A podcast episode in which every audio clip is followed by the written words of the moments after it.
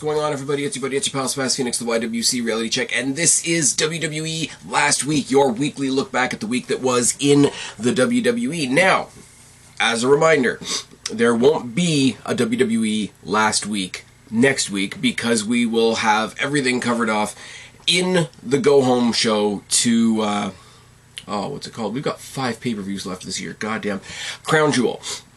Crown Jewel uh, is next Saturday. There will not be a WWE Last Week because the following episode of WWE Last Week will include Crown Jewel and everything that happens afterwards. And that's how it goes. Since I started this series, that's seemed to work out well for me, I guess. Um, it's only really the second pay per view that's come along since then. And I'm not going to lie, when we do talk about the. When we do talk about the predictions for Crown Jewel, I will go over the spoilers for SmackDown because SmackDown's already been taped, it's already happened, I've already looked at a few of them. We're not going to talk about that tonight. But more importantly, this episode's going to be a little bit different because I didn't do an NXT review this week. Work kicked my ass, wasn't feeling well, wasn't I was even more not awake than usual. So everything that happened at Halloween Havoc and everything that happened at NXT is going to be included in this episode this week, which means one of two things. One, this episode's going to be incredibly long, so I appreciate your patience. And two, it's probably going to be done in sections depending on when I can sit down and do some recordings. It'll probably have like a Raw section and an NXT section where we'll also talk about Halloween Havoc. And then we'll have a SmackDown section because there's a lot to talk about about what happened on SmackDown, and I'm in a really, really good mood, if you can't tell. So let's get started. Let's talk about Raw, the biggest show of the week. It'll probably be the biggest chunk of the pod, but again, as we've been saying, as we've been chugging along towards Crown Jewel, it really is just all building block stuff that doesn't really. Um, it's nothing to write home about, but everything is functioning exactly the way you want it to.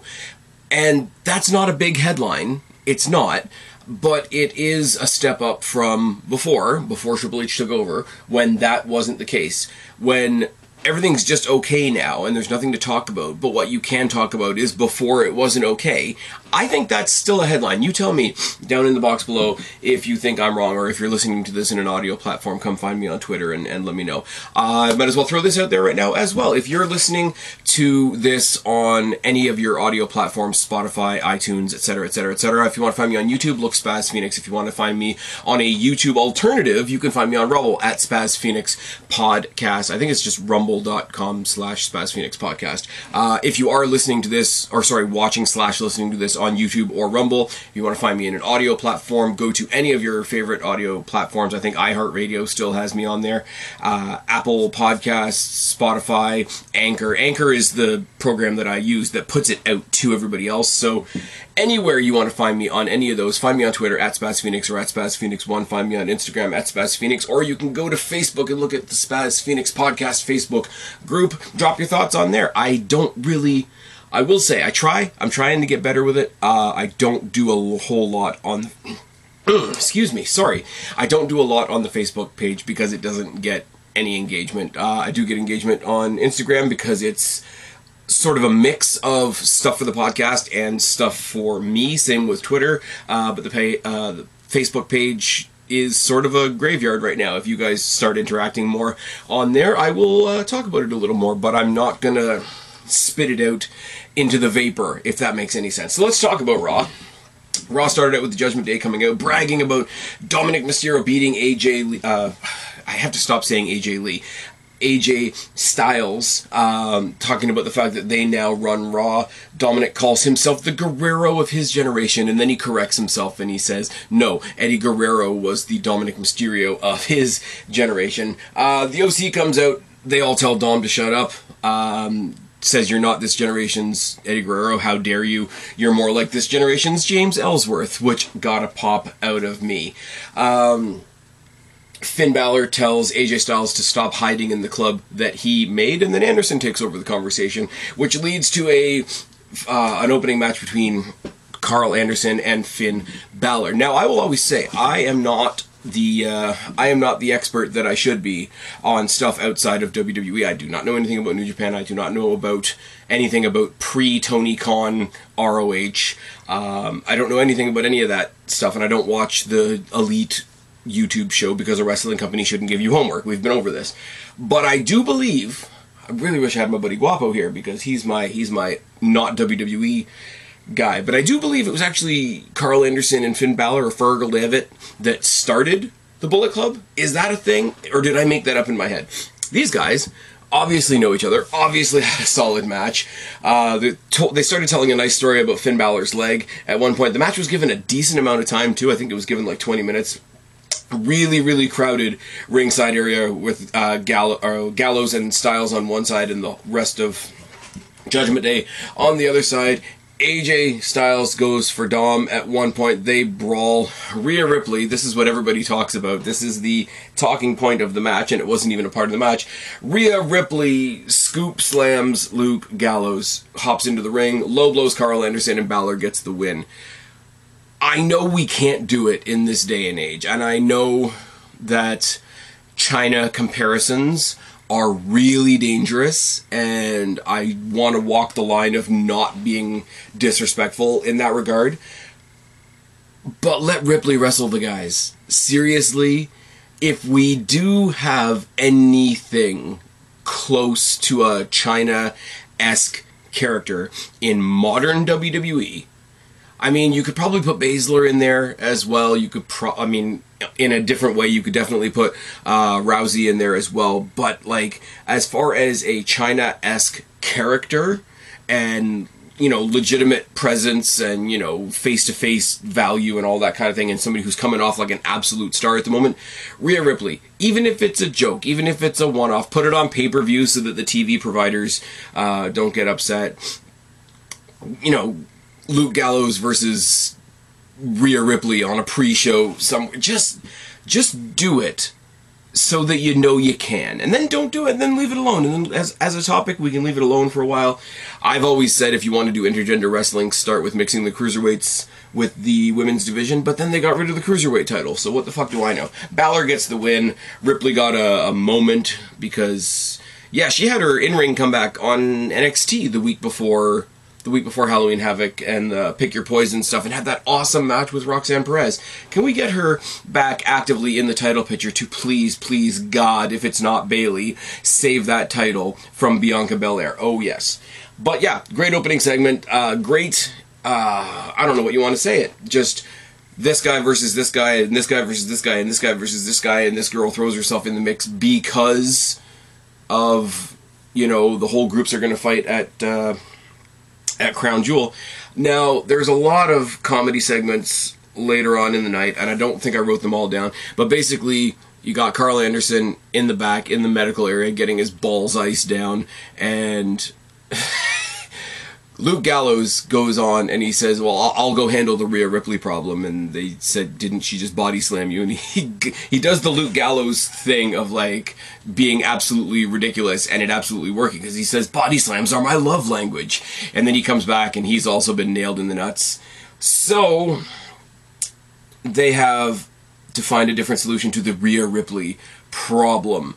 Now that obviously that means that they're going to find a female member of the Bullet Club. Now, the last time, or, or the of the OC, the last time AJ Styles went and got a female um, assistant or a female team member because he was facing off against the Judgment Day, that was Liv Morgan in a very, very different scenario. Now she's on SmackDown. She's basically had her dick pounded into the dirt recently by the booking over on SmackDown. We're going to talk about that later. And I'm sorry, there's no believability between Rhea Ripley and Liv Morgan at this point. I love I love uh, Liv Morgan. Don't get me wrong. I think the way that they've absolutely buried her on. Uh, I thought by putting her with Sonya Deville, which we are going to talk about later, it was going to raise both of them up, but I think it's actually pushing both of them down, which is really, really unfortunate. Gargano runs into the Miz at, in the back and he says, I know what you're doing, I know what you're up to, da da da da, quit lying. Miz calls him a troll, Miz calls him a hater, Miz calls him all the other. Uh, all the other online lingo that WWE writers could come up with, and then he goes out to the ring. He goes over the Dexter Lumis harassment, says Dexter Lumis you know, you want to know the truth about Dexter Lumis and why he's doing what he did to me, he's jealous of Tommaso Ciampa. He's jealous that I took Tommaso Ciampa under my wing instead of him. And, uh, you know, because of that jealousy, Ciampa hasn't been seen in weeks. Gargano comes out on the ramp, calls him out on his bullshit once again. He says he isn't missing, and if he's your best friend, then you guys have some like broken communication or whatever. Because I just got off the phone with him. He's injured. He's going to be out for a bit. And Roddy, Roddy, Rod, why don't you just come out and tell the truth? And at this point, I have to say, I put this in my notes because it was distracting. There was a diamond mine sign on the Raw stage, which I thought was really cool. Um, not the first sign of uh, things that like that that we're going to see on this week's Raw. But they go into this big whole thing about tell the truth, don't tell the truth, tell the truth, don't tell the truth, and R-Truth comes out. He says, "Okay, I'm the truth. What are you going to tell me?" Because they're in Charlotte, and that's apparently where um, that's apparently where R-Truth is from. I didn't know that, by by the way. I I will say one of the most disappointing things of tonight's uh, Monday Night Raw was the fact that they were in Charlotte, North Carolina. There had been heavy rumors about Charlotte Flair returning, and it wasn't uh, it wasn't the case, which is super super unfortunate. I thought they was gonna, they were going to run out during the main event, but we'll get to the main event when we get to the main event.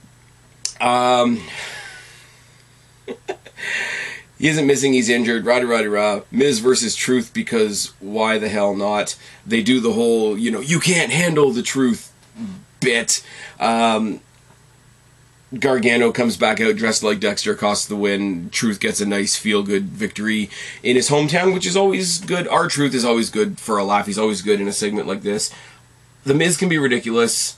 The Gargano working with The Miz works, but I hope they find something more serious for him to do soon. The whole, oh my god, what's the secret thing is going to run out of steam eventually, and s- sticking R-Truth in there was a nice, entertaining surprise to distract you from the fact that they are stretching out this, hey, Johnny's got a secret thing going on. Sit down. We were supposed to get a sit down interview with Candice LeRae, but uh, we don't uh, get a sit down with Candice LeRae uh, because Damage Control burst in. They give her a three on one beatdown off camera, which was kind of cool, but not before saying, "Hey, you don't have anybody to help you right now. Bianca's getting ready for our match later, and Asuka's gone, and Bliss is gone. And why are they gone? They're gone because of us." Um, they say the interview they decide that the interview's over they push the camera down so the camera's like shooting the wall and all you hear is the sounds of the beatdown which is on the one hand it might come off as a bit lame because you're not seeing the beatdown but on the other hand they get they get so uh, raked over the coals with how good or bad their backstage beatdown segments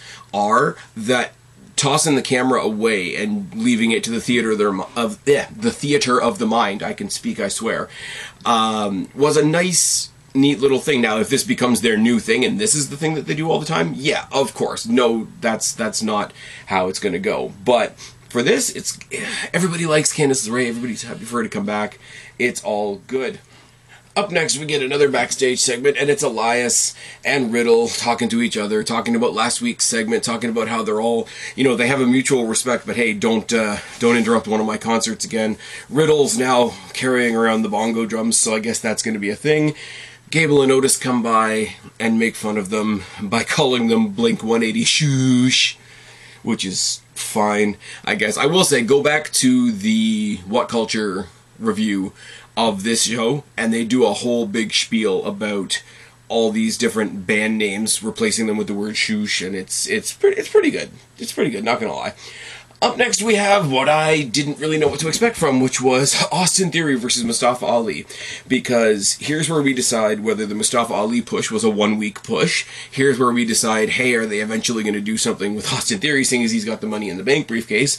We're going to talk about that in a second. Um, and then we have Rollins coming out. Rollins comes out. Um, it works on two levels because he's, he's on commentary. He's great on commentary, obviously. Um, you know, he comes out in his typical flamboyant Seth Rollins self, which is nice. There's a curb stomp me Seth sign in the crowd, and I don't want to I don't want to take that any farther. Um, it is kind of cool having him on commentary because not only is his new rival in Mustafa Ali in the ring, but his old protege in in the form of Austin Theory is also in the ring. Remember, it was Austin Theory and Buddy Murphy and Seth Rollins and remember he had the uh, authors of pain at one point and it was like the whole like crew of them the disciples and all that kind of thing. Um, really really good match from these two. Um, i thought that they were going to squash the money in the bank guy because that's just what they do. Rollins has uh, rollins hops off of commentary i should say at one point. Uh, Theory crotches Ali on the top rope, A Town down by Theory, and Theory gets the win. We didn't bury the money in the bank guy for once, and there was a post match beatdown by Rollins to put the put the focus on Mustafa Ali, and I want to say this in the right way.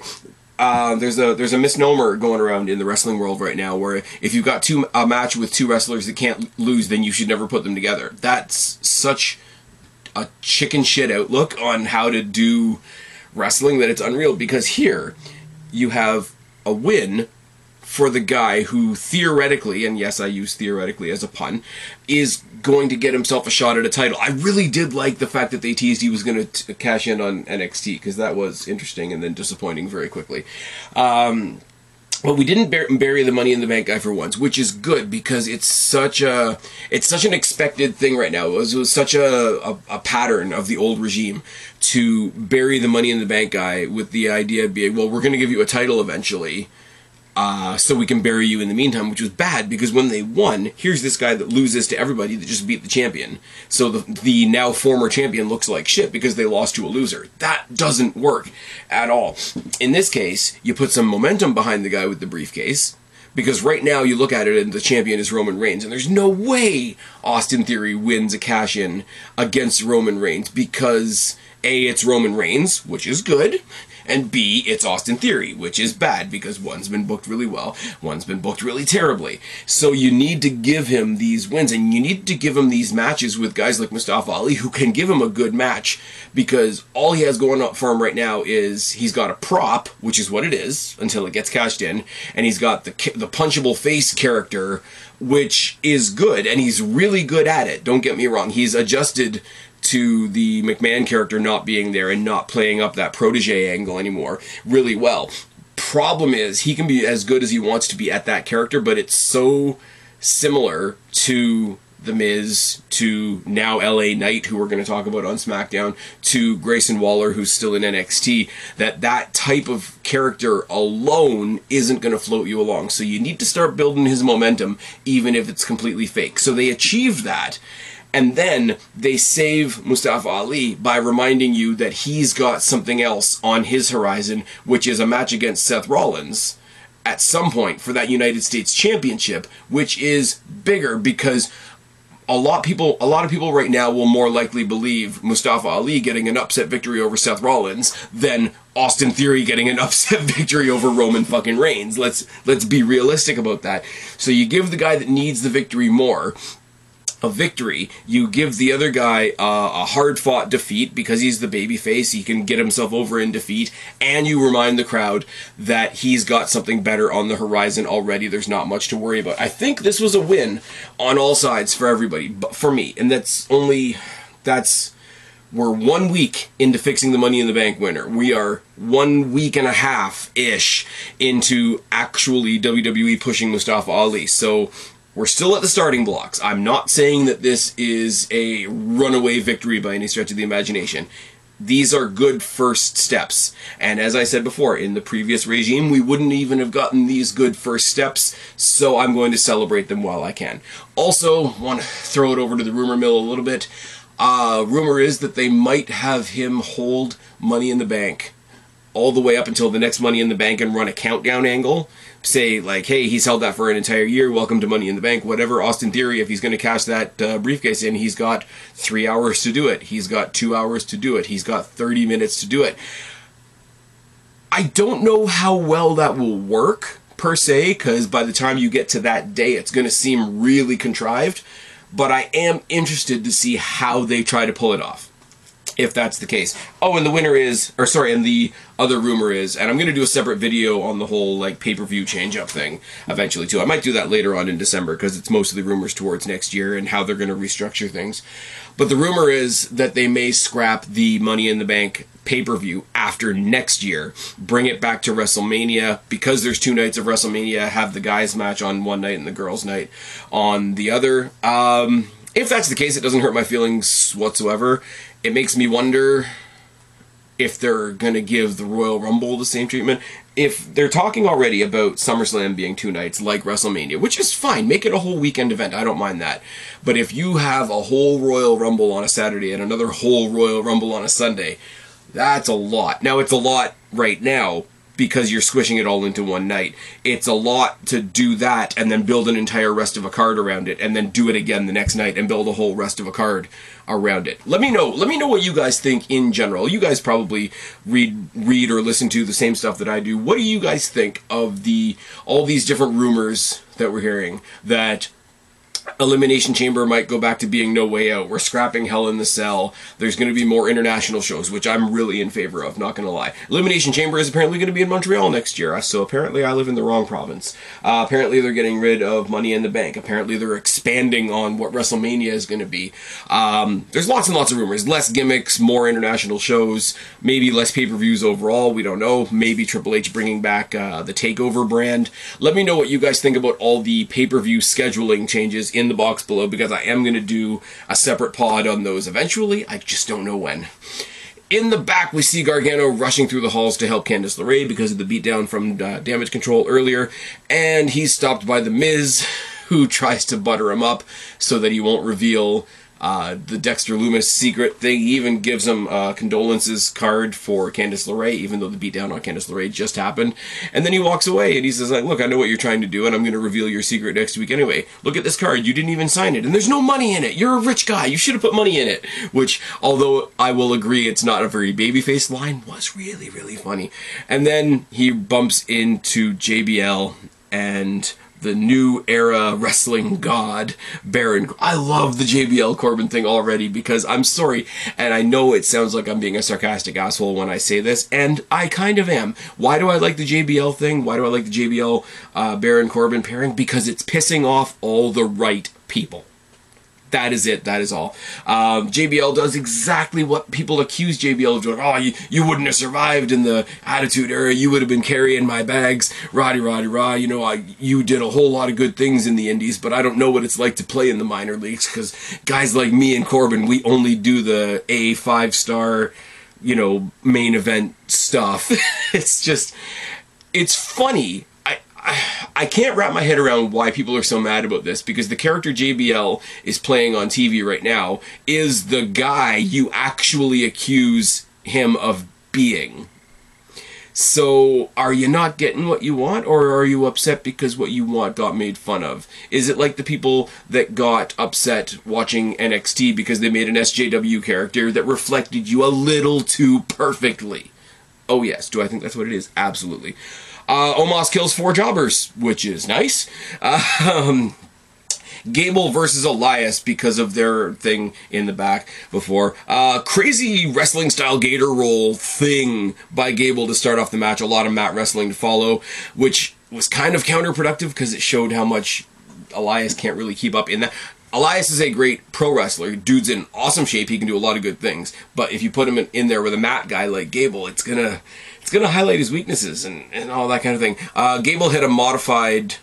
Uh, he hit a modified. Uh, what do you call that move that uh, Lashley does it on? Modified Dominator at one point in the match. This was after some successful double teaming and some cheap shots by Otis on the outside, but a knee shot by Elias, who has a far better V trigger than Kenny Omega, uh, followed by the drift away, gets the win for Elias. And I'm going to keep saying this, especially because he keeps referencing his brother Ezekiel. Where the where the fuck is Kevin Owens? Like Kevin Owens needs to come back for this at some point. Uh, after the match, uh, Otis hops in the in the ring. Gable is all of a sudden revitalized because that's what happens after the bell. Two on one beatdown, saved by Riddle. Obviously, this is going to pr- uh, promote itself into a tag team match for next week slash tonight when you guys are listening to this. It's fine. It is what it is. We've just sort of pulled out of the RK Bro era with Riddle, and he's had some good singles stuff please don't just throw him into another tag team permanently is all i'm going to say. Um, we get all the stuff with the oc you know body slams are my love language. We have a Rhea Ripley problem rah rah rah JBL introduces Baron Corbin. We get Baron Corbin versus Johnny Gargano for obvious reasons. Uh, JBL on commentary, once again, winding up all the right people for the same reasons that I mentioned earlier. They have a cool size speed uh, story. We have a cool brawler grappler thing. Um, at one point when Johnny Gargano has the upper hand, he goes out to JBL on commentary, and I think he smacks him in the face and dances around and does like six shooter poses with JBL's hat on. So to get back at that, JBL trips him on his way back into the ring. End of days, which is still a killer looking move, and Corbin gets the win. This is the exact, and I hate to say it because JBL didn't have anything to do with, and actually Actually, that's not true. JBL was the general manager of NXT for a while. Um, but this is the kind of story that you would have gotten with the original Corbin character in NXT. Back when NXT was being booked like a super indie, Corbin's thing was he hated the indie wrestlers. And he was the one, you know, off camera saying, "Hey, get back to the bingo halls, get back to, get back to OVW, or get back to wherever." So this is sort of a throwback to that. Like he's throwing back to his previous work, and I think that's a win. I really, really do. Um, never going to say that Corbin is the greatest wrestler in the world, but he is. A lot of people say this a lot of the time about Cody Rhodes before he left the WWE. And begrudgingly, I will say it's absolutely true. The dashing stuff, the deranged stuff, the uh, Cody Rhodes with the mustache, the, the Rhodes Scholar, anything they threw at Cody Rhodes, he did it and he threw himself into it. And he sort of became the the I don't know what you want to say, the poster child for whatever that thing is. Throw it at me, I'll knock it out of the park. Uh, as far as a lot of the goofy stuff goes, very similar with The Miz. Miz does not get the credit he deserves. Baron Corbin, not quite on the same level as The Miz or Cody Rhodes, but he is the same kind of guy. Whatever this thing is going to be with him and JBL, he's going to throw himself into it all the way. Never get the credit that he deserves, but I think that's it's worth saying. And you put him in there with somebody like Johnny Gargano, who's going to play the indie wrestler taking on the superstar. This is very much, oh man, Money in the Bank 2011, the whole, not, again, I have to underline this, not on the same level, but it's why people were so into Punk versus Cena. It's the wrestler versus the superstar. Now you've got a guy that's picking on indie wrestlers, so you've got the indie wrestler versus the corporate WWE created guy. Even though Corbin was one of the first genuine success stories of NXT of his day. So, it's a very cool, very understated thing that he's doing, and I'll say it again because I feel like saying it again. Keep JBL around. He pisses off all the right people. He keeps all the right people on their toes, and it makes me happy. And you know what? For a cheating double team win over two guys that are twice the size of him each, this doesn't lose anything for Johnny Gargano either, because he's still got a secret to hang over the Miz's head with the Dexter Lumis thing. Roddy Roddy Raw. I will say and I will keep saying it until it happens because a lot of the things that I want to happen are happening. You need to bring the group together and you need to bring up Indi Hartwell. You need to have all five members of the way. You need to have Gargano, Candice LeRae, Austin Theory, Indi Hartwell, Dexter Lumis. You need to have the way on Raw because oh man, that doesn't does that work? Does it not work? I mean, you've got an odd, an extra odd person here or there because you could do the way versus the Judgment Day, and at the pay per view, you could call that match the Judgment Way. Oh yes, very very tired, very very creative, very very. I think it's funny because I said it. Um, Miz tries one more time to be a friend to Gargano. Secret's going to be revealed next week. Really long, unnecessary video package on Brock Lesnar versus Bobby Lashley at Crown Jewel. Because here's the thing about that all you need to do the people that will like it and the people that will not like it have already chosen their side. All you have to do is say Brock Lesnar is going to face Bobby Lashley at Crown Jewel, and that that's it. That's uh, that's all you need to do. Um, the main event was Bayley versus Belair. Belair's out there by herself because isn't she such a good fighting champion? She needs to fuck off, by the way. Oh, they were all at the Black Panther premiere. Meh. Anyways, everybody needs to fuck off because that's the mood I'm in now. Um, obviously Bayley's got her friends on the outside. Obviously Belair has no friends. Damage Control has has seen to that. The match is what it is. We spend all of our time thinking Belair should be the champion because she can lift stuff. And we continue to push the narrative that it doesn't break the entire wrestling world for her to come in with a weapon that she can hold in her hand and hit people with it and not get disqualified. And all the flaws again, I have to specify this is not on the character. This is not on the performer Bianca Belair This is the the Bianca Belair character that has been created is the next John Cena.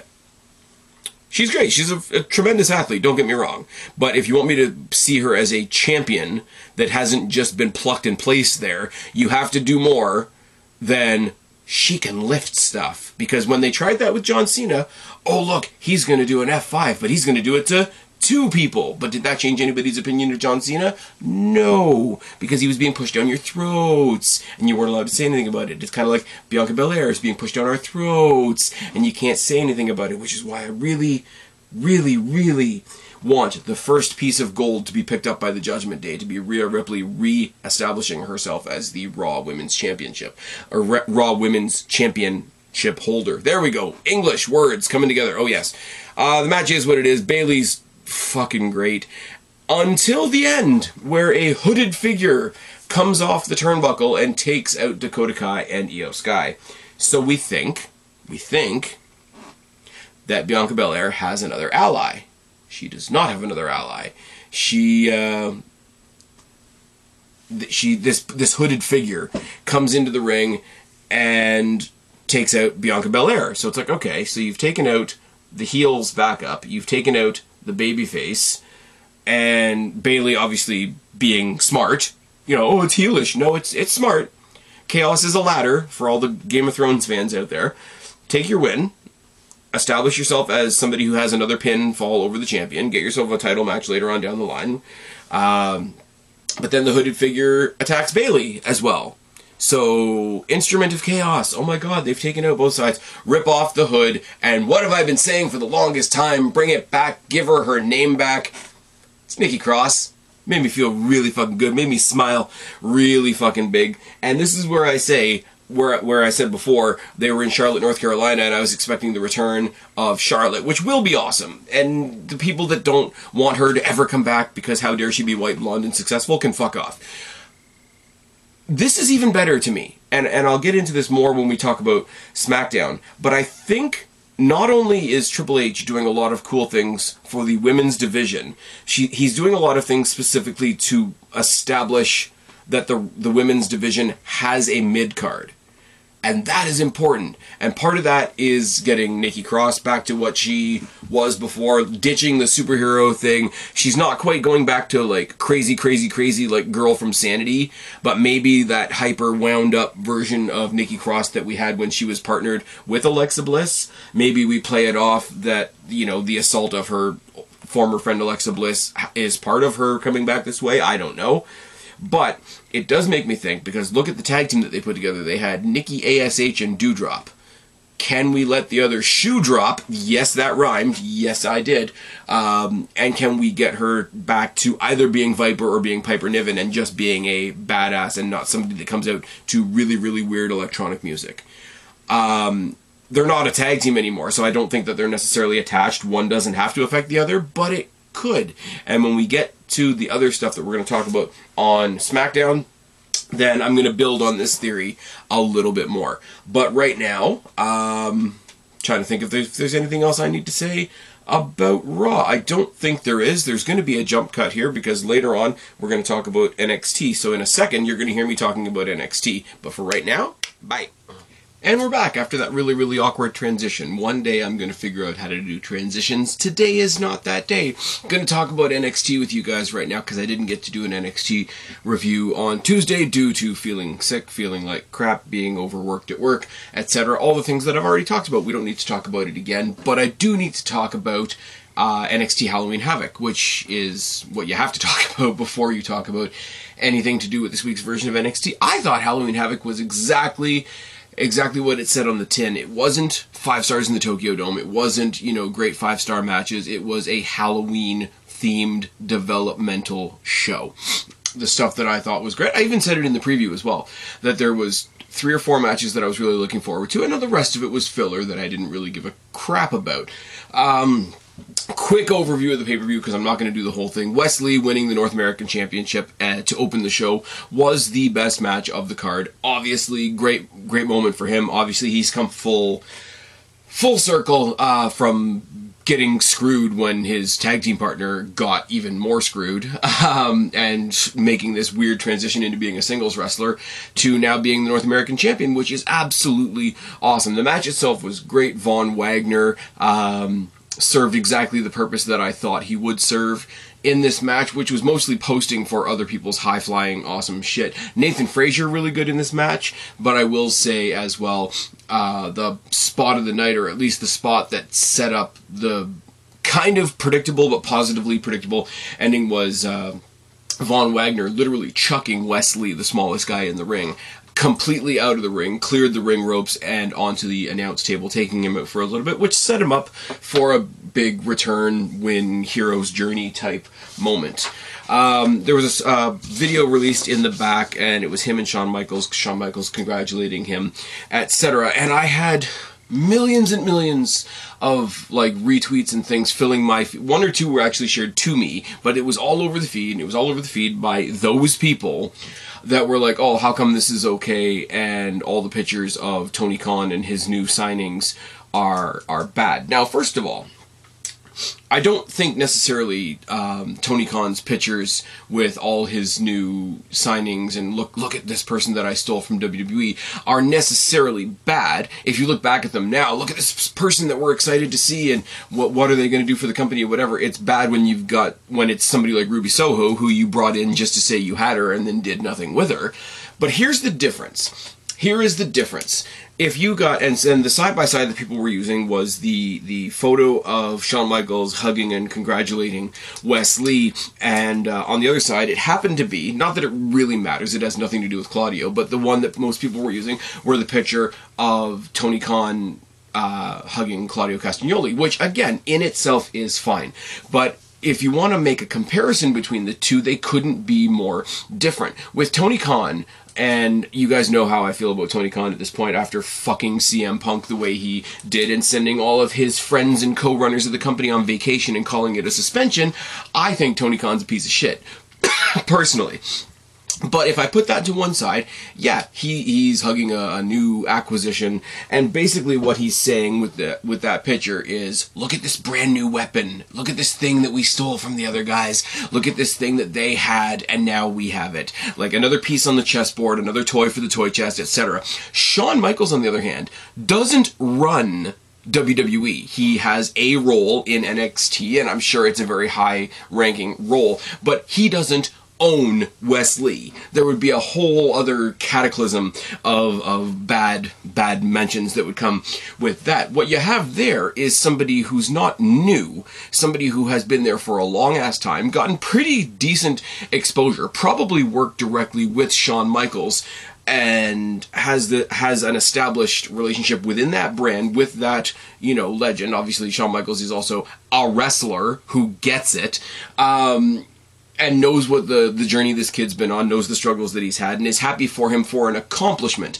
That is the almost polar opposite of, hey guys, hey WWE fans, we have a new weapon to use against you now. That's why it's different. That's why. Anyways, Alba Fyre um, and the match with Mandy Rose, they did the little precursor, like, haunted house thing. It was a lot of fun. Did you expect anything less? There was going to be something like this. It's a Halloween themed show. It's a little bit of fun. Unclench your assholes and have a little bit of fun.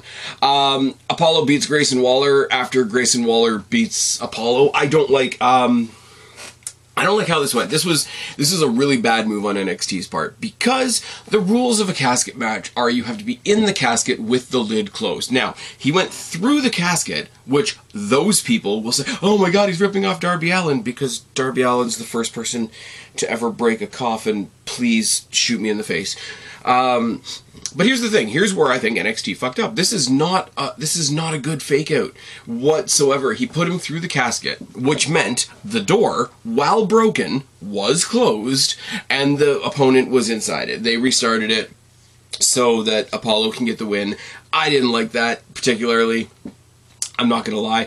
Uh, Roxanne Perez and Cora Jade had a really awesome match. They, you know, it was a plunder brawl. It was a what, what, did they call it? It wasn't a hardcore match. It was a weapons wild match. They did all the the chair shots and whatever. Roxanne Perez coming out with Cora Jade's old skateboard and then face planting her on it was cool. They did their own version of a fall from the balcony. It was a bit contrived, but I'm not gonna. I'm not going to criticize taking a bump like that. You know why? Because I'm not going to take a bump like that. Roxanne Perez hitting the pop rocks on a pile of chairs to end the match was nice. It was good. And it was sort of, you know, NXT sort of gets pelters every now and then for being too overly dramatic. The way she sort of stands over and it's a victorious, you know, I've defeated my foe thing, but it's also like man, I've done some things that I wouldn't normally do to get where I am. You know, people always accuse NXT, the stick that they beat NXT with is, oh, Johnny Gargano staring at his hands, wondering what he's become, like he's a extra singer on Judas or something. But there's a place for that. And Roxanne Perez, who's like adorable, like Snow White babyface most of the time, think early days Bayley, think, um, oh, what's her name that just got signed to AEW? Willow Nightingale.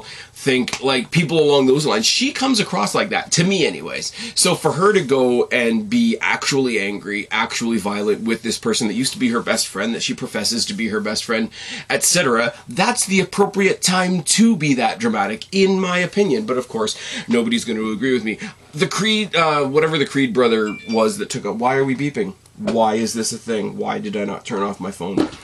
Here's a hint: don't do your podcasts in chunks. Don't do what Donnie Phoenix does. That, anyways, um, the what's it called? Creed brother versus Damon Kemp in the hospital ambulance match didn't really care not gonna lie Bron Breakker retains in a really cool match where they sort of took each other out and they they brawled for a long time and they really did beat the living shit out of each other Bron Breakker remains the champion the story between the other two is gonna continue on this week's episode of NXT, so we're not going to talk about that too much. But Breakker retains; he's the champion.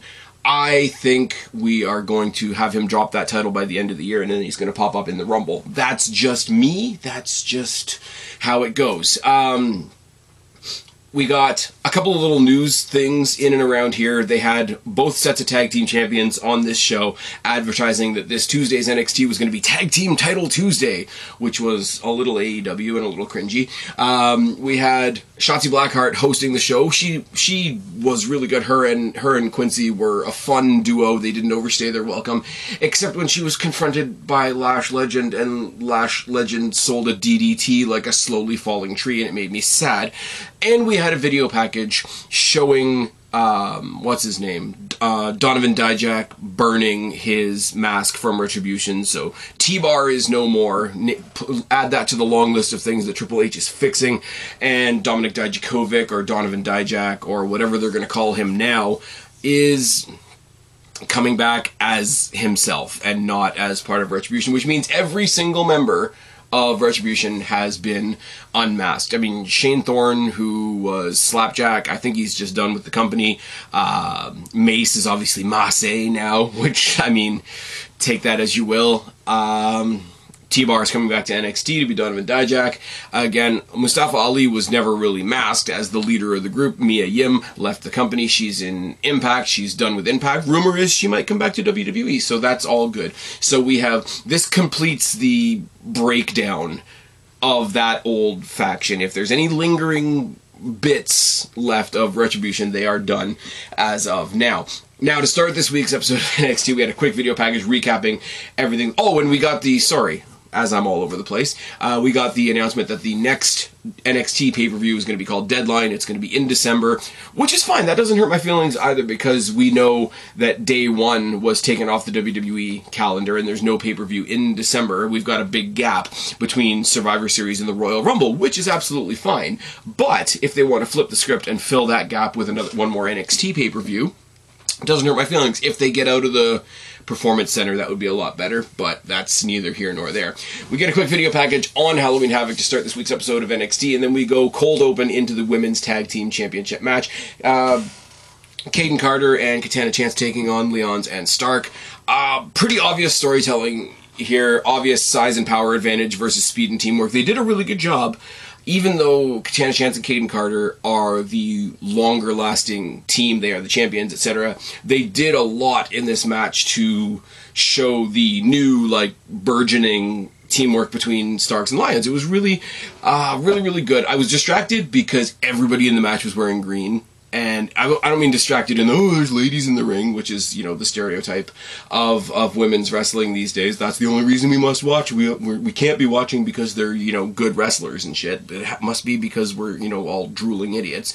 But everybody in the match was wearing green which was hysterical to me. Um, we had a fake out win, which was a real bummer for me, but it was the fake out win made me realize how much I wanted it to be real. They got a big boot and a counter roll up. Or sorry, Chance goes for the big boot and she's counter rolled up by Stark for the win. They start celebrating, the crowd starts celebrating, everything's everything's good. You've got that instant euphoria of hey, there's been a title change, but then Katana Chance was not the legal person. There was a hidden tag. They restart the match. The um, momentum and the the energy of the match has to start from scratch once again. The smaller team, the the better the better working team, whatever you want to say. Uh, Spanish Fly by a Katana Chance gets a near fall, but then they hit their neckbreaker splash combination, and the champs retain. Later on in the night, we see them. They're both frustrated. They're gonna get a, they're gonna get another chance. They're not gonna make the same mistake twice. All that sort of stuff. When I get to the end of this, I do have what I predict. They, they didn't announce any matches for Deadline, obviously, because we're just coming off of coming off of Havoc and Deadline is like a month away. I have already in my head because they've plotted some clear courses here. I do have a fictional NXT Deadline fight card already. We're going to get to that when I'm done talking about NXT. Ilya Dragunov is going to face JD McDonagh tonight. We show Ilya in the back. He calls JD a cancer. And in the interest of fairness, because I said this about Chris Jericho talking about CM Punk when CM Punk got fucked over by Tony Khan in AEW, maybe, maybe don't use cancer. Maybe don't use cancer. Um, I mean, you can say, you know, oh, he's a he's a virus on the company and he's spreading throughout the roster and all that sort of thing cancer uh, it's not it's not great is it? I like ilya dragunov. His strengths are to me his strengths are not on the mic. Uh, the way he delivers his promos even pre-recorded backstage promos is it's effective because it's unique but i it's one of those things that i don't think it's going to get everybody on board. I really want to get on board because i like ilya dragunov but it's it's just there for me. Uh, anyways, he goes on to talk about how he removed them from NXT UK and now he'll remove them from NXT as well. See, just say that. Don't call him cancer. Don't don't refer to him as a disease that affects millions and millions and millions of people. But it is what it is. They're going to talk, uh, sorry, they're going to fight in our main event tonight. Wes Lee comes out. She, he's the new North American champion. He's he's pretty well received by the crowd. You know, loud, you deserve a chance, etc. Thanks everybody. Talks about what he talked about last week, how he never thought he'd be here in the WWE, let alone going for a title, let alone going for a singles title. He's interrupted by Grayson Waller, who tells him to stop sucking up and goes on, on on a separate rant to talk about how he hates Halloween and how he never really was pinned at Halloween Havoc, so he didn't really lose. R-Truth comes out in the Joker costume to welcome us to Halloween Havoc. I love I love R-Truth. I don't care how goofy the segment is. I say the same thing on Raw. I'll say the same thing here. He comes out as the Joker. Um, he thinks it's Halloween Havoc tonight. Um, Waller tries to fake him out and then tries to get him with a cheap shot, and he loses. And R-Truth versus Grayson Waller next week is going to be, or should I say this week, is going to be hilarious because it's more crossover. And they might just. Uh, R-Truth is another one like. Um, Natalya, not too long ago, came back to NXT for a spell and did some stuff with Cora Jade. And I love any crossover. I love the crossover that they did before Halloween Havoc, bringing in the OC, bringing in Rhea Ripley, etc. Um, all those are great because they all have history and there's a there's a homecoming feel to that as well. But I think it's even better when you get somebody like R-Truth or Natalya or something like that because they're not being used at all on the main roster. When we talk about SmackDown and we talk about the little tiny role that Natalya played on SmackDown this week, why not bring them down to NXT to interact with some of the newer talent and draw maybe not a hundred eyes, but maybe ten or so, and those out of those ten fans, maybe one of them tells a friend, and now it's eleven, etc., etc., etc. It's it's fine. It sets us on a course for Wes Lee and Grayson Waller, which I think is going to be fantastic. Little spoiler, that's one of the matches we're going to talk about later. And then, because of their interaction at Halloween Havoc, we had Shotzi Blackheart versus Lash Legend. And despite Shotzi's best efforts, this was terrible. Oh, yes. Uh, Shotzi's inter- introduced, not interrupted, introduced, there we go, by Quincy Elliott. And the two of them, like I say, they have a lot of banter between the two of them.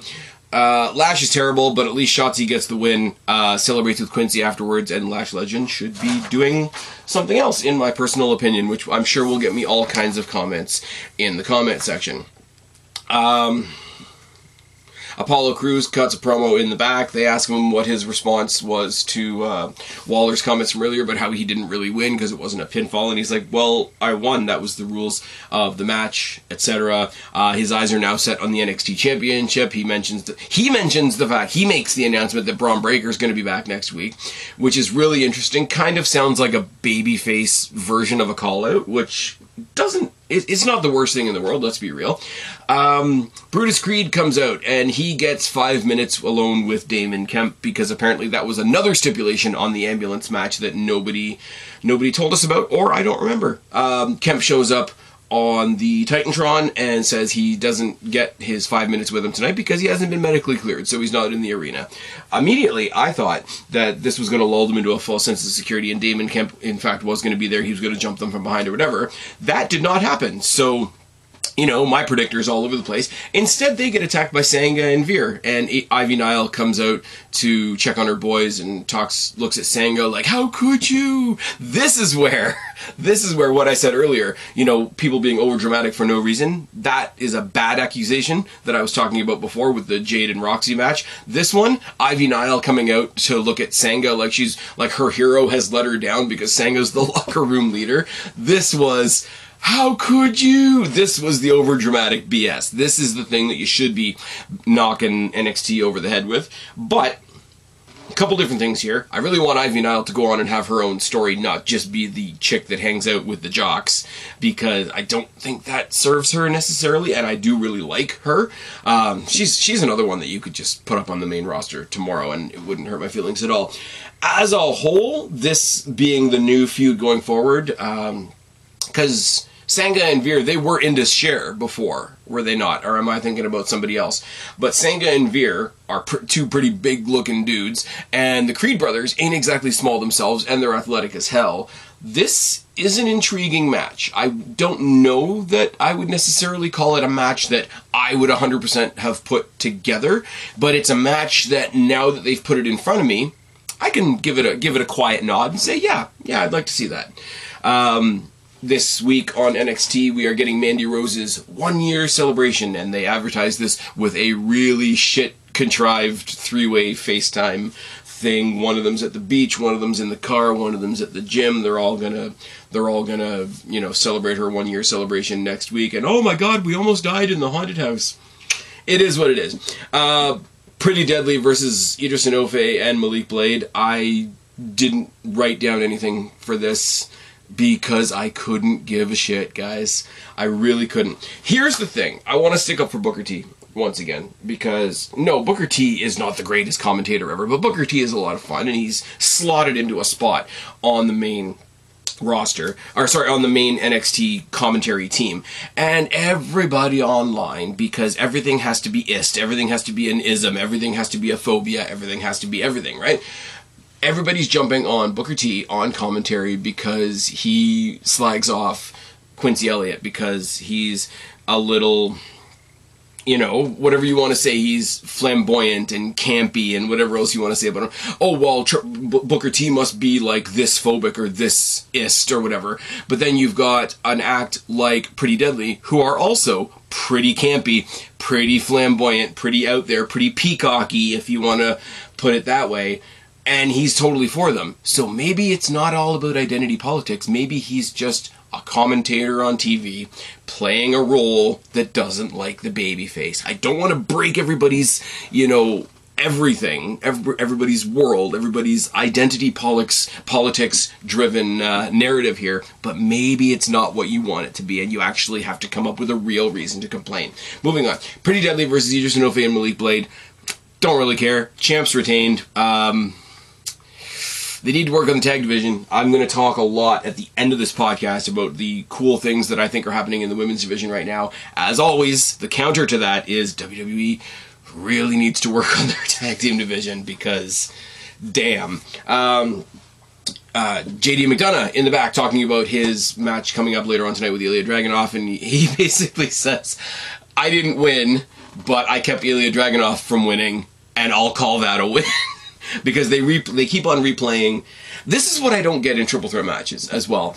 Um, you always have that one point in the match where somebody thinks that they've won and there's one breakup that happens that thing oh you stole that victory away from me and in this case it's where Ilya Dragunov had Bron Breakker pinned and uh, JD McDonagh doesn't attack either of them he just stops the referee just grabs the hand from doing the three count now A that's smart because he is the third participant in the match, and B, you're not going to be disqualified for putting your hands on a referee because there's no disqualifications in a triple threat match. So he he's now I know he is the bad guy. Don't get me wrong. I'm not saying he's a good guy, but this is not the driving factor of of of a heel turn or a heel characteristic because yeah you went into the match and tried to keep somebody else in the match from winning. It's like when you when you say well i need revenge on you for kicking me out of the royal rumble. Well that's kind of the point.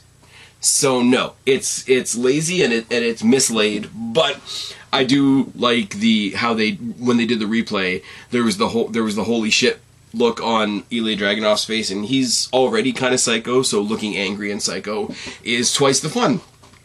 The schism are out with all their masks on and and whatever, and they've all got the sins written on them in, in glowing paint, and there's pride and greed and wrath, and they talk some absolute nonsense about pride and greed and wrath and how these things all run wild in NXT, and it's all a bit it's all a bit whatever until they reveal their newest member, which is the purpose of the segment, and it's Ava Raine or Simone Johnson or The Rock's daughter, and she's in the schism now, and she says, I'm casting off all preconceived notions of what everybody else thinks of me, and the schism is the only family I will ever need. Now, couple of things to say here. Now we, we we know that the crowd, or sorry, the at least the internet community went wild a while ago when they trademarked the name Ava Raine. Oh my God, why wouldn't they call her Simone Johnson? I'm like, okay, how'd that work for Charlotte Flair? Tell me that you know unfinalized feelings or opinions or whatever that people had for Ric Flair didn't immediately get levied onto Charlotte Flair's shoulders, both in a positive, hey, Ric Flair was great, his daughter better be great as well, or in the negative, like, hey, well, we think Charlotte, or we think Ric Flair's a piece of shit, so we'll take it out on her daughter. Uh, both of those, the Ric Flair fans and the Ric Flair haters, both came down on Charlotte, and they continue to do so to this day. Also, she has the gall to be white, blonde, and successful. Moving on. Um, I don't think you're going to get as much hate for The Rock because at this point, who hates The Rock? But I mean, the people that know know, and the people that actually, if there is a, such thing as a casual wrestling fan anymore, it's just another character on TV. I would love to be that casual in in some regards, but the ones that do are just like, okay, anything they were going to say, they would have already said because they would have read on the dirt sheets like months or a year or whatever ago that The Rock's daughter has been at the Performance Center and she's in WWE and there hasn't really been any freak out so that so why not give her a fresh name, a fresh start, make her part of something very not rock ish um, and set a defined path on her own way. And everybody everybody that says, "Oh, how come they didn't call her the Pebble?" Everybody that says it acts like they're the first person that said it, and you're just not, and that's just lazy and sad, and we don't know what she can do, and nobody knows what she can do. So, hey, instead of saying they should have done this, why don't you see what they're gonna do? This is day one. All the people that are like, oh, we need to put her immediately in the bloodline. It's like, okay, no. Um, as much as I don't particularly like either one of them, I would side more with the people that have said uh, Tamina, or if Nia Jax ever comes back, please God, um, like they would make more sense. They're already established characters. The people that are like, uh, the people that are like, oh, we need to bring back Naomi and put her in the bloodline because she's Uso by injection. No. No, no, no, no, no. You have the one outsider in Sami Zayn, which is a great story that we're going to talk about in the next segment. You don't need any more. And you don't need to force somebody like Ava Raine, who's probably great, like grown up being in this family, grown up under the literal parental eye of The Rock, knows that she can do something. But why would you put somebody brand new first day, not only already knowing that they are the daughter of the rock, but also put them in the bloodline, which is being touted, rightfully so, as the best thing in wrestling right now. The expectations of that would be absolutely fucking crippling. And look at what they did with Solo Sikoa they let him establish him. I mean, they didn't hide from the fact that they were related. He was related to the Usos and all that, but they let him establish himself in NXT. And then when he showed up on the main roster, you knew what he could bring to the table. Er- ergo, you knew what he could bring to the Bloodline. If they are going to do that, which they don't have to, why would you not do that? Why would you not let this just be a thing. I know a lot of people don't like the schism. I know a lot of people don't like Joe Gacy because he started out as a SJW parody character, and a lot of people thought it was way too similar to what they see when they look in the mirror. But don't take that out on a brand new character that has existed for exactly five days as I'm recording this right now. Don't just don't do it. Don't be weird. It's fine. Indi Hartwell versus Sol Ruca. I really like Sol Ruca. Uh, I've seen exactly one match. She does all the athletic stuff. The whole like I'm gonna walk on my hands and it's gonna turn into a head scissor is is a nice, neat little thing. The fact that yes, that when they did her video packages, they shot her at the beach. So oh my god, she's a surfer. That's a wrestler. Like again, just jump on something that you don't like, whatever. I do like Indi Hartwell coming out in the Scream gear because it's close to Halloween. I do like her doing the Dexter Lumis style thumbs up in her entrance, which is also good. I like Sol Ruca. Indi should be moved up to the main roster. I said it in my in my Raw segment there. Indi should be part of the the way. Um, they need to bring all five of them together, and they can be a really entertaining uh, counterpoint to the Judgment Day. I think that will come along at some point. And as I said before, if that match ever happens, we will call that the Judgment Way match. It's fine. Don't worry about it. Dragunov and JD McDonagh kill each other. That's all that is. Um, we sell the story right from the get that Dragunov is nursing internal injuries from the spear that he took in the match at Halloween Havoc. So everything's to the midsection. Everything's to the midsection. He even crashes at one point on the outside into the commentary desk where they do the whole bring the medical staff out and hey, we don't think you should continue. Oh no, I'm gonna soldier on and be a good guy and continue. The match ends when uh, JD McDonagh gets him in this really weird grounded body scissor abdominal stretch choke thing. Um, he gets the win. He keeps it on afterwards just to sort of make a point, I guess, and he stands tall at the end and he's he's a worse guy because he's a bad guy that won and he's and again this is again where they they go to the oh my god how could you possibly take advantage of of such a weakness in your opponent is that not the entire point of a wrestling match. Like, if, how can I say this? If your opponent charged at you in the middle of a match, and you move out of the way, and they smack their knee into, say, the steel steps. I'm, uh, this is a hypothetical, so you'll excuse me pulling it off the top of my head. You know at that point that that person has dinged up their knee. Their knee's going to be sensitive. You would do a knee bar. You would like jam the knee into the post a couple more times. You would do the wrap around the ring post like Bret Hart used to do back in the day. You might go for a single leg crab or a figure four or hell even a sharpshooter, right? Because you took advantage of something that was presented to you as an advantage. Now, how is that any worse when it's somebody that's carrying an, uh, an, injury from a previous match that you were also in, that you contributed to in that match. Why would you not take advantage of it again today? That's not, that's just winning. and I know in the real world, we don't like people that are winning at life. We don't like people that struggle less than us. We don't like people that have more money than us because they, they must have done something wrong. It's not us. We've not done anything wrong. They must have done something wrong if they have something we don't have. If JD McDonagh is somebody we don't like and he wins a match, there must be something wrong with it, even when there's nothing wrong with it. Art imitates life, imitates art, happens in wrestling a lot, but it's it's so glaring sometimes where you've got a guy that's already a bad guy. You don't need to enhance it anymore. But like I say, you do the whole like, oh, he stopped the count in the triple threat. Yeah, of course he did, because he wants to win the triple threat. He he went after somebody's weakness in a match one on one a couple days later because he knew about it. Because the best scouting you can do is being in the ring when an injury happens. And if you know the injury's there, you would go for it. That's that's it's a bad way to book a heel, especially somebody who's already a heel. Is all I'm going to say about that. I like JD McDonagh. I hope he becomes champion. I really do. But here's the deal. So we have Halloween Havoc in our rearview mirror. We have a couple things going on going forward. As always with NXT, there's a couple things that are still a bit shit. Um, but just based on tonight, tonight alone, I've put together a fantasy card for Deadline and what I think will happen. And I think at least some of these will happen. You're going to get Dragunov versus McDonagh in some sort of hardcore stepped up match at some point probably Wes Lee versus Grayson Waller for the North American Championship, which high key, high key, high key could be the match of the night. You're going to get the Creeds versus Sanga and Veer, and if you ask me, I would say just toss in Pretty Deadly, only because throw the, for the sake of getting the titles involved, not necessarily because I want to see them.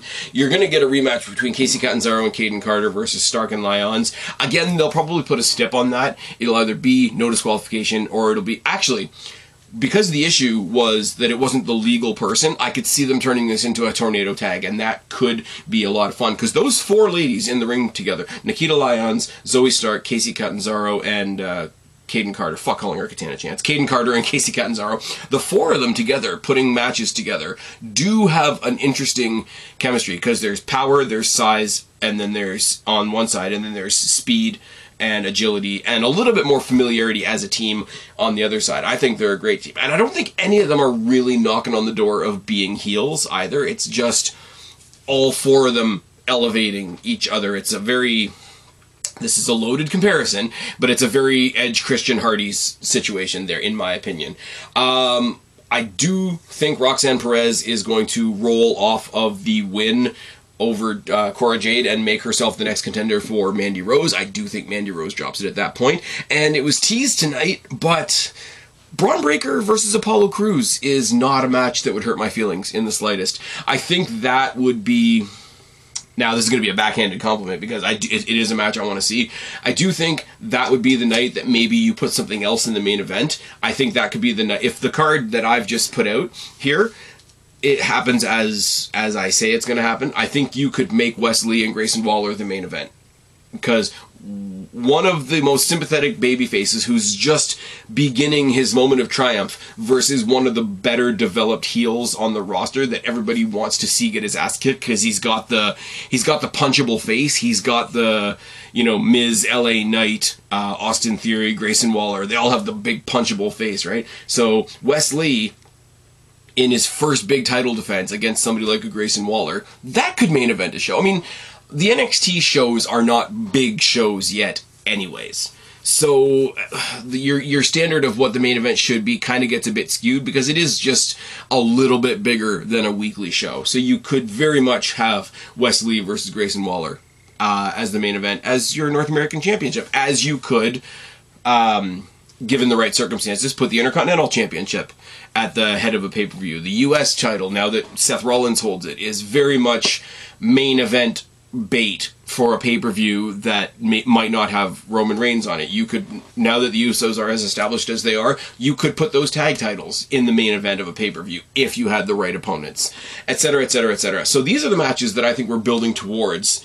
Uh, and most of them look pretty damn good. It's just outside of the names that I've just mentioned here for that next card, everything else that's going on in NXT is kind of it's got a really good core, and then it's got this really silly frame around it. It's a it's a mix of black and gold, proper NXT, and 2.0, which we're slowly pulling away from. Thank God. Let me know down in the box below what you thought of Halloween Havoc. Let me know what you thought of this week's NXT. Let me know particularly what you think of my fantasy uh, NXT deadline card. And after the next awkward transition, we're going to talk about SmackDown.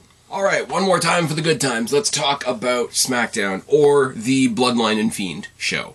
Is what we're going to call it. Uh, started off the show nice and early with Sami and Solo taking on Butch and Ridge of the Brawling Brutes. Sheamus was kayfabe uh, taken out of the show, removed from the show with the fake arm injury last week, which was done really, really well. Turns out that that was to write him off of the show this week because he went and got married. I saw a bunch of really cool pictures from his wedding. Um, a, Drew McIntyre towers over everybody, and B, the wedding looks fantastic. So, not that he's ever going to hear this in a million years, but Sheamus and Mrs. Sheamus, congratulations to you. He'll probably be back. Well, he won't be back next week because next week is pre taped Next week is pre-taped and all the results are already out, but we're not going to talk about it in this particular show. Sorry, we do have Rich, Ridge and Butch. I'm going to stop calling it Rutch soon because the names are just just make him Pete Dunne. It's fine. Don't worry about it. Versus Sami and Solo. Sheamus is out with the broken elbow. As I say, pre-match instructions from Jey, or sorry, for Jey from Sami are don't do what I said last week. Don't leave it to don't leave it to me. I don't have it. We need to show a united front after what happened with you last week, getting knocked out by Logan Paul. We want to have Roman when he shows up later tonight see us all with four fingers up in the air and all that kind of thing. So Jey really doesn't get involved in the match though. There are outside shots and interference by Jimmy. Ridge goes on a power spree at one point where he comes off a hot tag and just sort of trucks everybody. I hate that that's an expression, but it seems to be the expression people use. Jey tries to help pull Sami Zayn out of I think he was going to get like clotheslined or booted or something like that, and he pulls him out of the of the ring and and starts arguing with Sami and try Sami tries to correct him and they both get railed by Butch once again. Solo on the other hand pulls one of the guys off the top turnbuckle and Sami turns to Jey and says that that's how you try to help. Which is fine. Um, the roll up by Butch gets the win, which is not even the point. Uh, Jey and I'm gonna get all the names straight, guys. I'm really sorry. Jey and Sami are in the ring. They're about to go face to face. Solo and Jimmy stand between them, defending Sami, which is only gonna wind up Jey. And then Roman comes. This is like all the bickering kids, and then mom or dad comes home.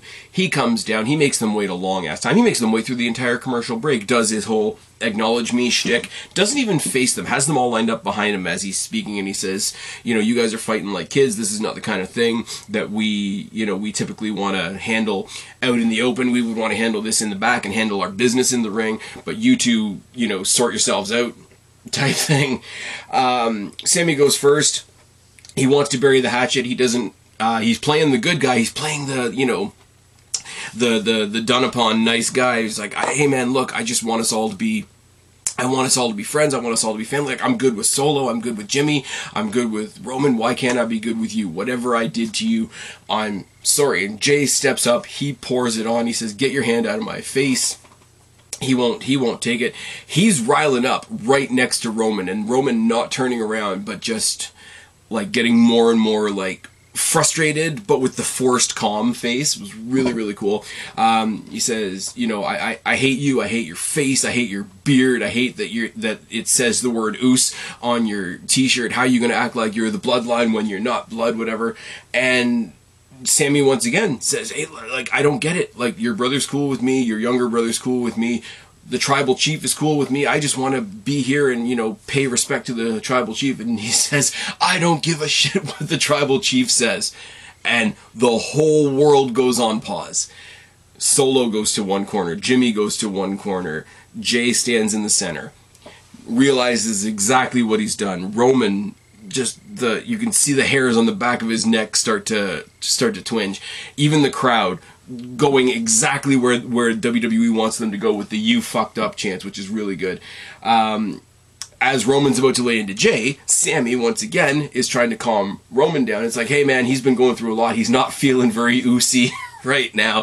The Ucey thing kills me because then immediately the crowd starts chanting oozy, and um, Roman and Jey at this point. It has to be said. It doesn't ruin the segment because it's so fucking good, but both of them are trying so hard not to crack up when Sami Zayn is doing all this Ucey stuff. And Roman tells him, you know, is that it? Is it, is it, you're not feeling Ucey? and every time Jey is about to crack and laugh, he puts his head in his hands, which works because he's like, in turmoil in the storyline and he he's hanging his head and his his leader is coming down on him but it's just you can't hide it and he says well you better find your inner Ucey because if you don't I'm going to do something that you're not going to like. And he points to Sami Zayn's honorary Uce shirt, and he says, I'm going to take the honorary off of his name. I'm going to make him a full blown Uce. Hell, if I feel like it, I might even rename him Sami Uso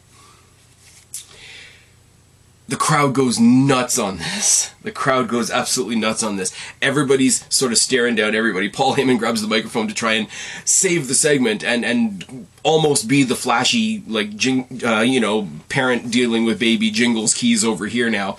Heyman quickly plugs Crown Jewel, quickly um, counts down to the commercial break and gets them all out of there. It was very much a hey guys, okay, that's enough. We need to we need to stop. We need to get out of here, whatever. But I just the mental breakdown of Jey Uso. That's what I'm saying. The whole bloodline thing was built around Roman Reigns, but it's not. I mean, it is all about Roman Reigns because it centers around him, but the story here now, 100%, and all due credit to everybody involved because everybody participates in it, but the story of the bloodline right now is the mental breakdown of Jey Uso. And it's fucking phenomenal. I want this is what I want, and you guys tell me what you think. You guys tell me if you agree or not. There's going to be a brawl. The five of them are going to be in the ring again. They're going to be cutting a promo. A brawl is going to break out between Sami Zayn and Jey Uso, and Jey Uso is going to super kick Sami, and it's going to miss. And Jey's going to super kick Roman and the one that gets kicked out of the bloodline, the one that gets the shit kicked out of him and gets kicked out of the family, so to speak, when everybody thought it was going to be Sami Zayn, is actually going to be Jey Uso. Roman Reigns uses whatever authority he has to strip Jey Uso of his tag team title, and the tag team champions are now Jimmy and Sami Uso. Do that. Do that. Give him like fake tattoos at this point. Give them like like how all the Samoans have the tribal tattoos, which I don't want to make. I'm not making light of. I know there's you know serious meaning behind it and whatever, but because it's Sami Zayn and because he could get away with it, make him Sami Uso. Give him the like fake tats down the one arm or whatever. Make Jimmy and Sami Uso the tag team champions and have Jey be the one on the outside. Have Jey be the one that has to reach out to The Rock if the rumors about The Rock versus Roman Reigns are true. Because you could do the whole time, everybody's like, oh, Sami's this dork who's like tagging along with the bloodline and eventually they're going to turn on him. If he's the one that gets to stay and Jey Uso, because he's been driven so nuts and because, like I say, his mental breakdown is the storyline, if that's, if that gets him removed and it's like, okay, you're leaving, he's staying, he's more family than you are because, you know, he's, he understands the assignment. Speaking of catchphrases that I don't particularly like, um, that it would be so good it was, and the way Paul Heyman just sort of sneaks in at the end, wraps up the segment, counts down to the commercial break, and goes off. Um, what's it called? Um, uh, Joe Gacy did it a couple weeks ago when he was like, "I'm gonna show you my special guest opponent as soon as we get back from the commercial break." Uh, we get another video package for the Viking Raiders. It's being narrated by Sarah Logan, obviously, and Jesus Christ, whoever was running the camera likes Sarah Logan's tits. Viking Raiders are back. Sarah Logan being back with them is the story. I think it. I think it more completes them as a unit. Um, New Day versus Maximum Male Models. It's basically an excuse I mean, it's a good match. I mean, the maximum male, the guys in maximum male models, uh, Mason, Mansoor, are like phenomenal athletes. Don't get me wrong, but this gimmick is what it is, and it's a chance for the commentary to talk about how the Usos uh, have almost beaten the New Day's, you know, longest reigning tag team title record, and it makes you think again because they're pushing this now, and because this match with the New Day happened right after the the big Bloodline thing, it does immediately make me think: Are they gonna try and st- are they gonna try and beat the New Day's record, and maybe they even face the New Day on the day that will establish them as breaking the record, and Jey fucks that up because he's so messed up in the head right now. New Day get the win, obviously. Um, maximum male models are what they are, and the New Day other than the Usos, uh, like they are the uncrowned favorite tag team in the WWE. Now, I'm not saying whether that's a good thing or a bad thing, but it is definitely a thing. Sonya Deville, who hasn't learned her lesson, clearly starts trashing Liv Morgan in the back, and Liv Morgan beats the shit out of her again because she hasn't learned her lesson. Now, here's the thing I had a bunch of optimism here because I think taking the title off Liv Morgan ha- sort of sent the message that yeah, maybe putting a title on her was a mistake. Now she lost to Ronda Rousey. I'm not saying that that's not a valid thing. Like Liv Morgan maybe shouldn't beat Ronda Rousey for obvious reasons, um, but she does need something. But she does need something in the sense that okay, we decided that she's not ready to be the champion just yet, but we have to give her something because if you give her take away the title and then give her nothing, it's not just hey, we've decided she's not a champion anymore. We've decided that she's a loser. So you've sent her off in this new hardcore direction, and it's paired her off with Sonya Deville, who also hasn't been doing very much. And I thought that they were going to bring each other up if that makes sense. But it really seems just like they've smacked them together so that they both have something to do so that they can move on to book something else, which isn't quite so great. Uh, Strowman cuts a promo talking about how Omos is just another challenge. Talks about how he's, you know, he's pulled he's pulled the stages apart in his previous runs. They show the was it was it Bobby Lashley that he was facing when he pulled down the entire stage mechanism and then he shows him flipping cars and trucks and ambulances and whatever. He says, "When I stood face to face with you last week, I thought, oh, good, this is a challenge." And I think I think that's really good because he's not saying I'm going to walk into Crown Jewel and I'm going to beat you and it's going to be easy. He's saying I'm going to walk into Crown Jewel and face you because you look like a fun challenge it's not that much of a difference, but it is a difference. Ronda Rousey's open challenge is answered by fucking Emma. Get in. This finishes off the story of uh, the influence splitting up in Impact and Madison Rayne going to AEW and getting used really, really shittily because it's AEW. And Emma comes into the WWE and immediately is face to face with Ronda Rousey. So who won that coin flip? It was a decent showing. Emma does the tarantula. She goes for the Emma sandwich in the corner a couple of times. Uh, Ronda does this really cool thing where she sort of ties her up in the ropes and gets her with knee strikes. Chokes out Emma with her own arm because isn't that nice? Um, Emma hits uh, hits this really cool like deadlift wheelbarrow suplex thing, but an eye rake and a Piper's Pit and an armbar get the win for Ronda Rousey. Now, what I love about that is she could absolutely have just locked on the armbar and won the match because it's fucking Ronda Rousey at the end of the day. But I think like an eye rake to win a match is cheap. An eye rake to win a match when you didn't even need to use the eye rake is just being a bitch. And I think that's that's the wheelhouse for Ronda Rousey. And I'm not saying, oh well, you know, she's a female fighter, so let's call her a bitch. But like, you don't have to. You don't like. It would be like hitting a massive like Canadian destroyer on somebody and having them be totally out.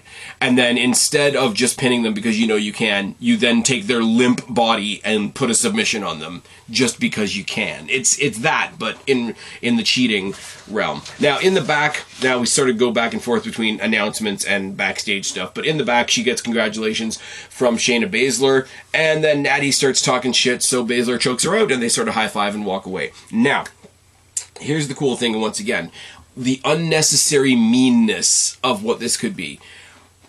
Ronda Rousey walking around as champion with Shayna Baszler in her corner would be the ultimate heel thing. Because Ronda Rousey can already kill people.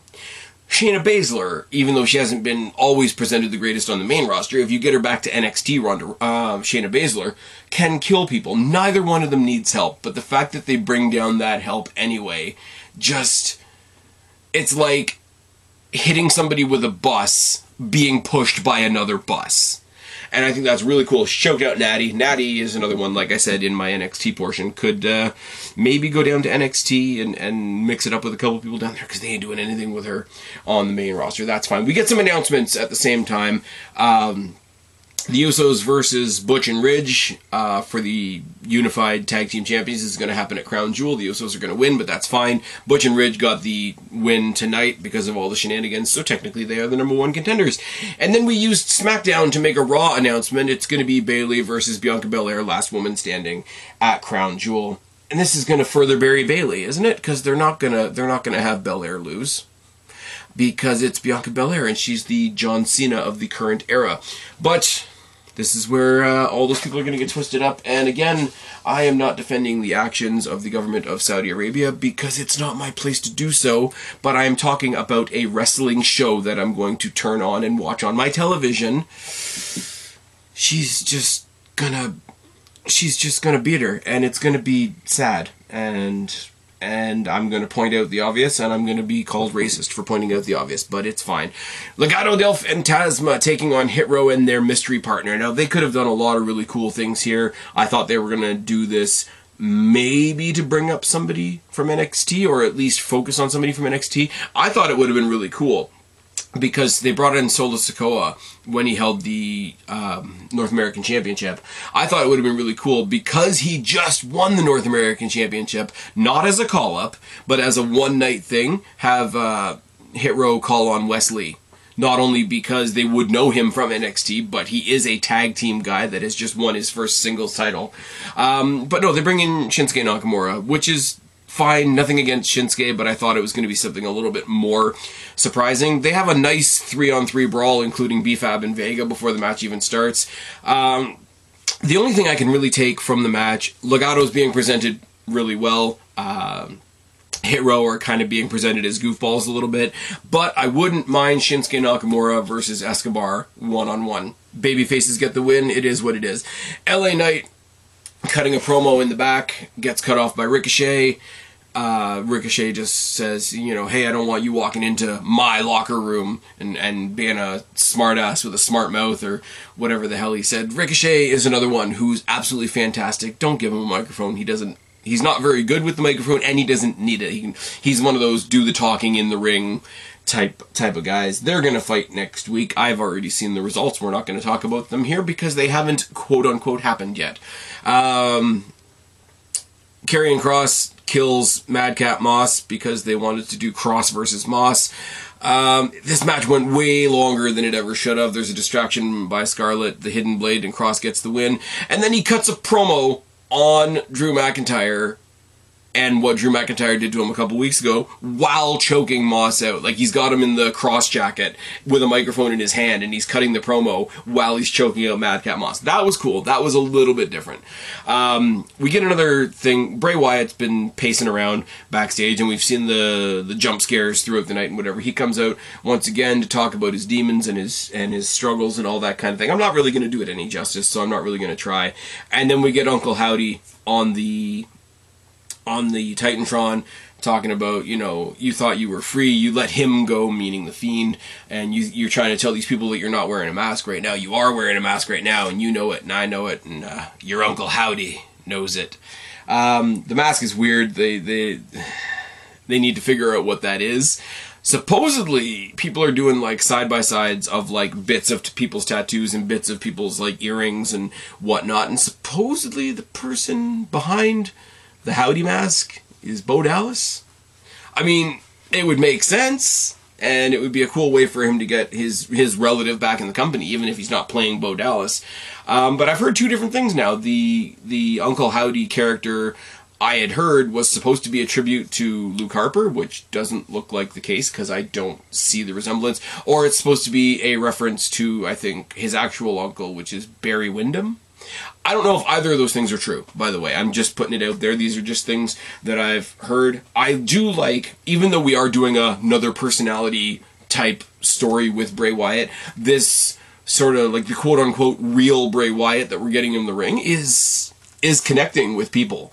And even the people that didn't like him before, I think there's a lot of space for it.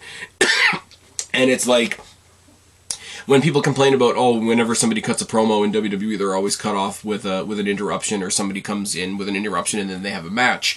Uh, I think we're having that effect literally with this because people are less into whatever the other character is going to be and more into this real Bray Wyatt.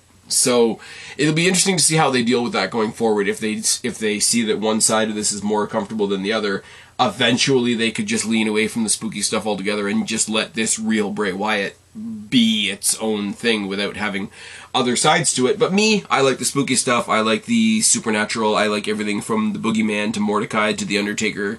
So whatever this other Uncle Howdy thing is going to be, I'm at least going to give it a chance. So as it stands right now, uh, Crown Jewel, other than being a Saudi Arabia show, whatever, make your political comments elsewhere. That's not what I'm talking about it looks pretty good on paper. Belair versus Bayley in a last woman standing. The Usos versus the Brawling Brutes for the Unified Championships. The OC versus the Judgment Day in a trios match. Drew versus Kross in a cage. Strowman versus Omos in a Battle of the Giants. Lashley versus Lesnar, which is Lashley versus Lesnar.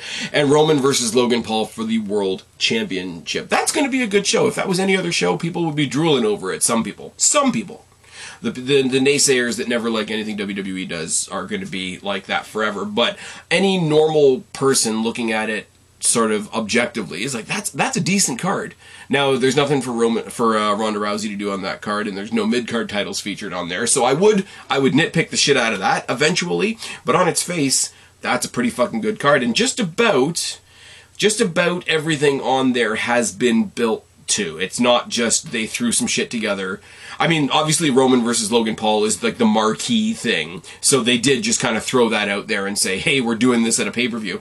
But everything else, I mean, the OC versus the Judgment Day, Drew versus Kross, Strowman versus Omos is just two giants looked at each other and said, let's fight. Same thing with Lashley versus Lesnar. But Usos and the Brutes, um, is is a cool thing, and eventually I'm sure that's going to lead to Sheamus and Roman having some kind of interaction. Belair versus Bayley, as much as it's been way one sided in its booking, has been happening for a long time. I I don't have any complaints about this card, guys. I'm going to enjoy it on the day. I'm going to set aside the fact that it's happening over in this terrible place where nothing's ever allowed to happen and the fans aren't allowed to have any fun. Um, and I'm going to look at the show as a show because that's what we should be doing, in my personal opinion. Now, what I do want to say to end the, off this, because every time I end off one of these episodes, I think, what is what is Triple H doing that I like this week? And it's when I say Triple H, I just mean WWE in the Triple H era. It's not him; it's him and his team and all the decisions that have come all the way down. The women's division in WWE needs a mid card. I don't necessarily think it needs a mid card title. We need to establish the whole like feuds can happen without titles being involved. Tony Khan, I hope you're listening. Um, but there's a lot at the top. Like at the top, you could have, depending on how you see people, you've got Ronda Rousey, Charlotte Flair, um, Shayna Baszler, maybe uh, Bianca Belair, Bayley, all the members of Damage Control, all that kind of thing. So you do have quite a bit of crowding at the top. What you need to do is fill out the middle. So let's see what we've done in the past little while. Emma returned on SmackDown this week. Candice returned not too long ago. Shotzi Blackheart now Shotzi got a lot of focus because Aliyah was suddenly injured and we needed somebody in that tag team spot. But Shotzi's gotten a lot of focus, along with Raquel Rodriguez, but also being used to host the NXT pay per view, plus doing a little bit of crossover on the NXT television. So she's gotten a lot of focus. Sarah Logan is coming back with the Viking Raiders. Now, that could be as a manager role, or that could bring her back to the ring as well. Same thing goes for Zelina Vega, who's awesome in the ring, as we know, and is also serving in this manager's role to Hit Row. We fixed Nikki Cross this week on on Raw. That's going to be good. The rumors are that Mia Yim and Chelsea Green are coming back. Rhea Ripley, who I definitely wouldn't call a mid carder, but has but could help the mid card uh, develop its own identity, is back in the ring as of a couple weeks ago on NXT. And on the other side of the coin, for the main event scene, we are waiting on the returns of Becky Lynch and Charlotte. So as always, as much as I like, you know, a lot of the the Karrion Kross came back, the Fiend is back, or sorry, Bray Wyatt is back, and all these types of things and all these cool things that are going on into Crown Jewel. The sort of the focal point, or sort of like the high point of WWE, much like AEW and their tag team division, is the women's division. And I think it's really, really cool that not only are we focusing on the women's division, but we are swelling the middle of that women's division. I said it on Twitter. Uh, we've got enough people that are right now main eventers, and we've got a nice little crop of people here that are just about to be main eventers. And I think that's what you need to do. And that means what you need to do is you need to look at the bottom of the roster and think, okay, are you at the bottom of the roster for a reason, or can we slide you up into that middle spot? Uh, I'm always going to advocate for somebody like Dana Brooke in that scenario. Dana Brooke, not a main eventer, absolutely wouldn't pr- wouldn't push for her to be, but absolutely could be a strong part of that mid card. And you know, in a year or so, she could be. That's all I'm going to say, and I think it's really, really cool. I think it's going really under the radar that that's the pattern that's happened in the past week or so. I thought I'd put some focus on it because yes, we are coming out of the Crown Jewel show, and yes, there's all the political nonsense that comes with that. But you know what? Come out with a come out with a really strong women's card, come out with uh, a couple Raws and SmackDowns that main event around the women's championship to, to cap out the year before we get into the Royal Rumble. And hey, maybe the Royal Rumble can end with the women's Royal Rumble. Again, we will balance the scales. It'll be fine. I've rambled for quite long enough. If you've listened to me this far, I really do thank you. This was a jam packed episode of WWE last week because we had to squeeze all the NXT stuff in there as well. Hope you guys are liking this series as a whole. Let me know down in the comment section below. But until next time, I'm losing my voice, so I've been Spaz, your YWC reality check. Subscribe up there, talk down there, start a conversation, keep all these conversations going. Don't be a stranger. I will talk to each and every last one of you later, but for right now, I am tagging out. Bye, guys.